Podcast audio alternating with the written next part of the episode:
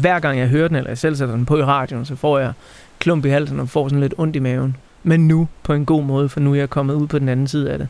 Men da jeg var i øjeblikket, der var det lige så dramatisk som de bølger, der er ved Vesterhavet. Altså, det var virkelig nogle voldsomme følelser, der bare væltede rundt i mig. And the skylight is like skin. Jeg følte mig virkelig som last year's man på det tidspunkt. Det her eventyr, jeg havde været igennem, det var slut. And all the rain falls down, amen. Og jeg havde fejlet. On the works of last year's man. Og så gik jeg rigtig, rigtig langt. I met a lady, she was playing with her soldiers in the. Jeg hedder Anders Bøtter, jeg er 39 år gammel, og jeg er øh, radiovært og podcaster, blandt andet på Danmarks Radio. Last Year's Man af Leonard Cohen vil altid minde mig om den dag, jeg fandt ud af, at øh, jeg havde dumpet 3.G, og dermed øh, hele min gymnasielle uddannelse. Det var noget, jeg kom til at bære med mig i rigtig mange år. I want to thank you, Joan of Arc. Last Year's Man indrammer ligesom den tid på en meget speciel måde.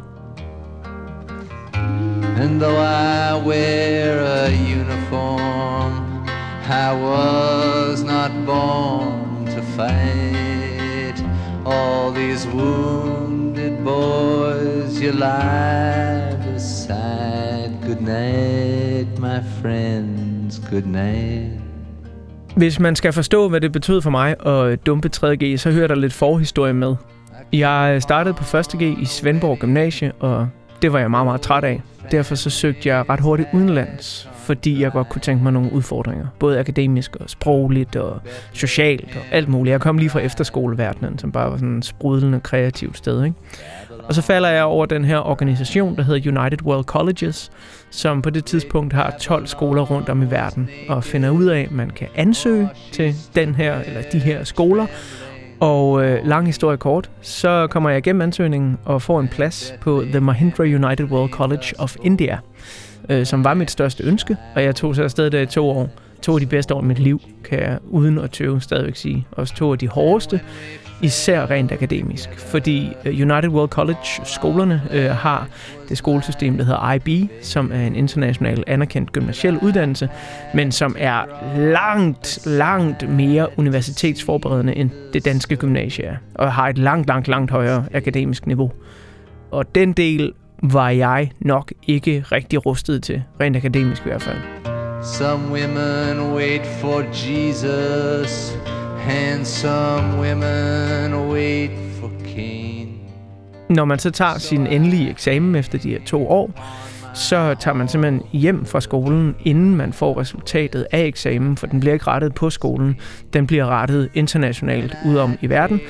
Så det er sådan ret spændende, når man har forladt skolen, at nogle uger efter, så kommer resultatet så af ens eksamen, og det kan man tjekke online. Hvilket på det tidspunkt i år 2000 var sådan en lidt omstændig ting.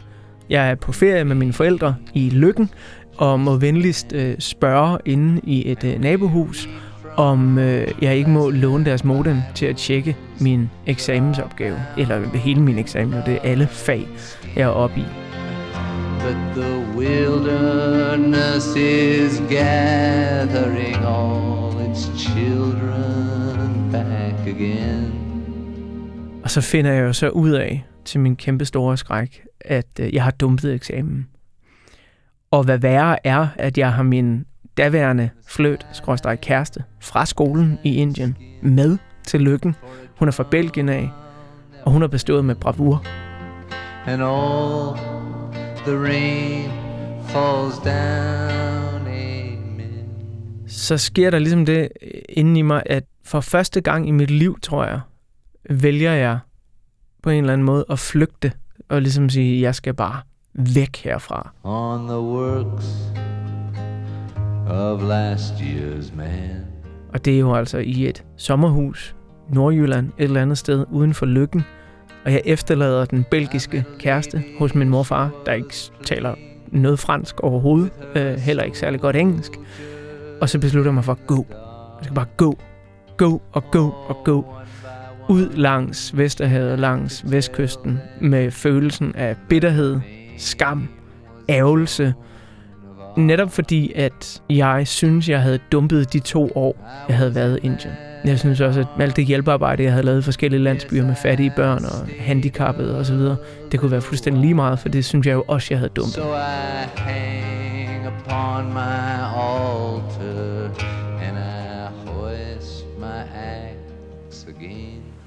Og så går jeg langs vestkysten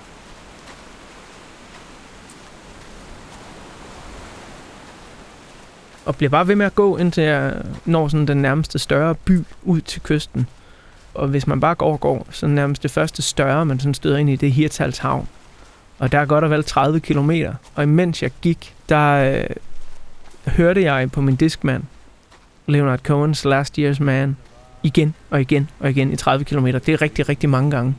Og til sidst så tog jeg min diskmand af, øh, fordi så kunne jeg den udenad. Og så sang jeg ubehjælpeligt, som jeg nu synger, fuldstændig uden en tone i livet, ud over bølgerne ved Vesterhavet. Og det er normalt alt for generet til at gøre, men altså, der var jo stort set ingen mennesker. Og jeg kan bare huske det her med at gå og have sådan en helt meditativ gentagelse af den her sang, der kører ind i hovedet, og den kommer ud af min mund, og jeg ender nærmest med at skrige den ud, selvom det er et meget, meget stille nummer. I came upon a wedding that old families had contrived. Den her tekst, det er jo altså om Babylon og Bethlehem og Joan of Arc og alle de her ting, der kan sætte vores eget lille bitte pisliv lidt i perspektiv. Great Babylon was naked, or she stood there trembling for me. Og selv som 19-årig 3.G dybt forvirret, kunne jeg dog forstå, okay, der er noget derude, der er større end mig og mine små problemer. Både Leonard Cohns tekst og i det der kæmpe Vesterhav, der bare var ved at æde mig. And when we fell together, all our flesh was like a veil that I had to draw aside to see the serpent its tail. Så jeg gik de der 30 kilometer til øh, Hirtshalshavn. Og så mødte jeg en fisker, der øh, var på vej i en gammel smadret bil. En lilla monster, der så ud til, at det kunne falde fra hinanden til hver en tid. Og han spurgte, om jeg ville have et lift. Og så tænkte jeg, det ville jeg egentlig gerne, for jeg havde været væk virkelig længe. Og jeg havde ikke sagt noget om til mine forældre, at jeg ville gå en lang tur. Jeg havde bare sagt, jeg går.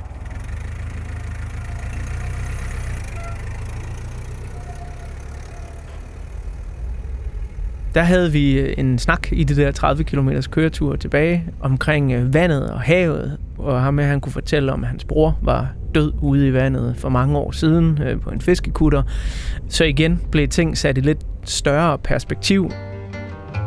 An hour has gone by and he has not moved his hand. Jeg kommer så hjem til min mor og far. Jeg kan huske, min min mor, hun er ret sur på mig, kan jeg mærke. Ikke sådan en råbende kasten med tallerkener, hvor i alverden har du været, men sådan en, vi har ærligt talt været ret nervøse for dig, og vi har siddet her med din kæreste, vi dårligt nok kan finde ud af at snakke med, og hvad laver du egentlig? Altså, hvad bilder du dig ind?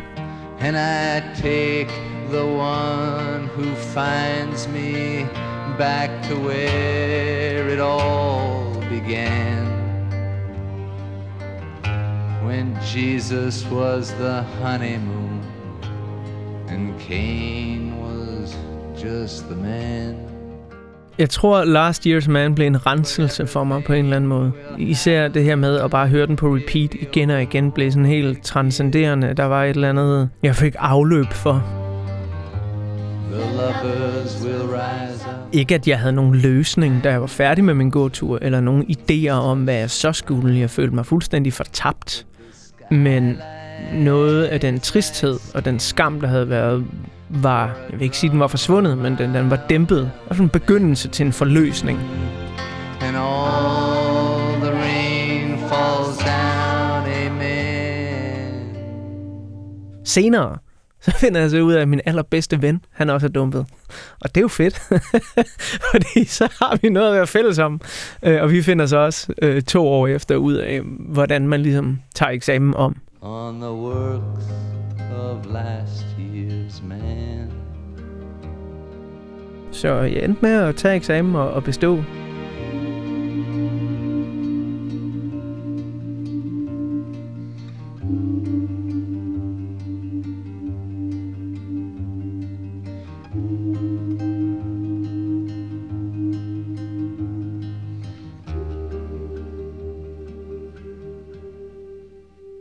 Denne podcast blev produceret af Biblioteket Frederiksberg.